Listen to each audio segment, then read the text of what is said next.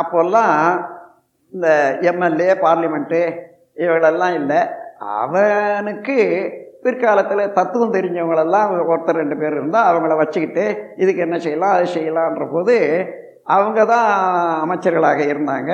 அது பின்னால் சில மாறுதல்லாம் வந்தது காலனி ஆட்சி வந்தது. இன்னைக்கு அப்புறம் சர்வாதிகாரமே வந்தது. அந்த மாதிரி வளர்ந்த பண்பாட்டில் அங்கே இருந்த மகான்கள் தோன்றிய மகான்கள் மக்களுக்கு வழிகாட்டுவதற்காக அங்கே உள்ள பண்பாட்டை அனுசரித்து இன்னது செய்யுங்க இப்படி செய்யுங்க அப்படி செய்யுங்க அது செய்யக்கூடாது இது சாப்பிடக்கூடாது அதை சாப்பிட்லான்னுட்டு முறை வகுத்து கொடுத்தாங்க பாருங்கள் வாழ்க்கைக்கு.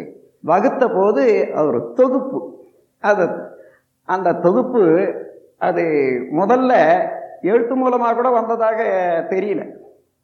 எல்லாம் ஒருத்தருக்கு ஒருத்தர் சொல்லி இதுதான் என்ன செய்யலாம் இன்னும் செய்யலான்ற போது அதை பின்பற்றி வந்தாங்க. பிற்காலத்தில் என்னாச்சுன்னா ஒரு நூறு வருஷம் இரநூறு வருஷம் ஆச்சுன்னா இந்த பொருள் உற்பத்தி பொருளும் எண்ணிக்கையில் அதிகமாச்சு. அதை அனுபவிக்கிற போது ஏற்படக்கூடிய அனுபவங்களும் ஜாஸ்தி ஆச்சு முன்ன போட்ட சட்டங்களும் போட்ட நீதியும் ஒத்து வரல. அப்போ இன்னொருத்தர் அந்த நாட்டில் தோன்றியவர் அதுக்கு ஒரு சீர்திருத்தம் கொடுக்குறாரு. இன்னென்ன திருத்தம் செய்யணும் என்னதை எடுத்துடணும் என்னது புகுத்தணும்னு சொல்லி அவங்க சொல்கிறாங்க பாருங்க. அதனுடைய முறை தெரிஞ்சவங்க அவரை நம்புறவங்க அதை பின்பற்ற ஆரம்பிக்கிறாங்க. பழைய பழக்கத்திலேயே இருக்கிறாங்க பாருங்க. அவங்க வர்றதே இல்லை. அவங்க அங்கேயே இருக்காங்க. இப்போதான் இங்கே ரெண்டு பேர் இன்னார் மதம் இன்னார் மதம்னு அந்த உயர்வு தாழ வைத்துக்கொண்டு மதங்களுடைய பேர் ஒன்று இருக்குதுன்னு சொன்னால் அது அந்த மதத்தை சீர்திருத்த சீர்திருத்தம் செய்த பெரியார்கள் பேரால வந்ததுதான் மதத்தினுடைய பேரே தவிர எந்த மதத்துக்காயிலும் தனியாக ஒரு பேர் இருக்குதான்னு பாருங்க. ஆனால் எந்த மதமா இருந்தாலும் என்ன நோக்கம்? இறை வழிபாடு அறநெறி. இந்த இரண்டை தவிர எந்த மதமாயிலும் இதுவரையிலும் ஏதாயிலும் போதிச்சுதான்னு பாருங்க. இல்லவே இல்லை. ஆனாலும் அந்தந்த காலத்துக்கு தக்க வழக்கப்படி சில பல சடங்கு சம்பிரதாயங்கள் எல்லாம் இருந்தது. பாருங்க அதை வச்சு தானே மதங்கள் வந்தது.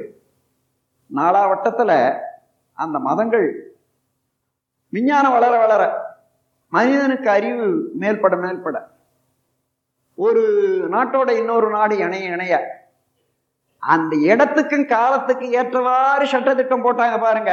அது ஒத்து வரல. எல்லாமே இடிக்குது. இப்போ பார்த்தீங்கன்னா இன்னைக்கு உலகத்தில் எந்த மதமும் இன்னி விஞ்ஞானத்துக்கு ஈடு கொடுக்க முடியுமான்னு பார்த்தா மதங்களுடைய கொள்கையும் அந்த சட்டத்திட்டங்களோ அல்லது இதுவோ எங்கேயோ சில இடங்களில் இடிக்கும். ஆனால் மாற்றலாம் ஆனால் மதங்கள்ல என்ன ஒரு கஷ்டம்னா ஒரு சட்டத்தை எடுத்து போடவும் முடியாது இன்னொன்று புகுத்தவும் முடியாது. அது பேர் தான் மதம். ஏன்? அதை ஃபாலோ பண்ணுறவன் ஆயிரம் பேர். இதை மாற்றலான்னு நினைக்கிறவன் நூறு பேர். இங்கே சண்டை வந்துடும் ஓ ஆனால் விட மாட்டாங்க. எந்த மதத்திலையும் சீர்திருத்தம் என்றது புகவே முடியாது.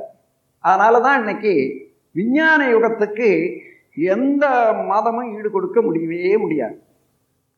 அரை அறநெறியாகட்டும் இறை வழிபாடாகட்டும். ஆகையினால இன்னும் உலகம் முழுவதும் இணைஞ்சாய் போச்சு. பொருளாதாரத்திலையும் அரசியல்லையும் பண்பாட்டிலையும் இணைஞ்சு போச்சு. இன்னைக்கு எல்லா மதங்களும் ஏற்றுக்கொள்ளக்கூடிய அளவில் என்ன எல்லா மதங்களுக்கும் மைய கருத்தாக உள்ள இறை வழிபாடு அறநெறி இன்றைய விஞ்ஞானத்துக்கு ஒத்துக்கொள்ளக்கூடிய முறையில் ஒரு மதம் வேணும்.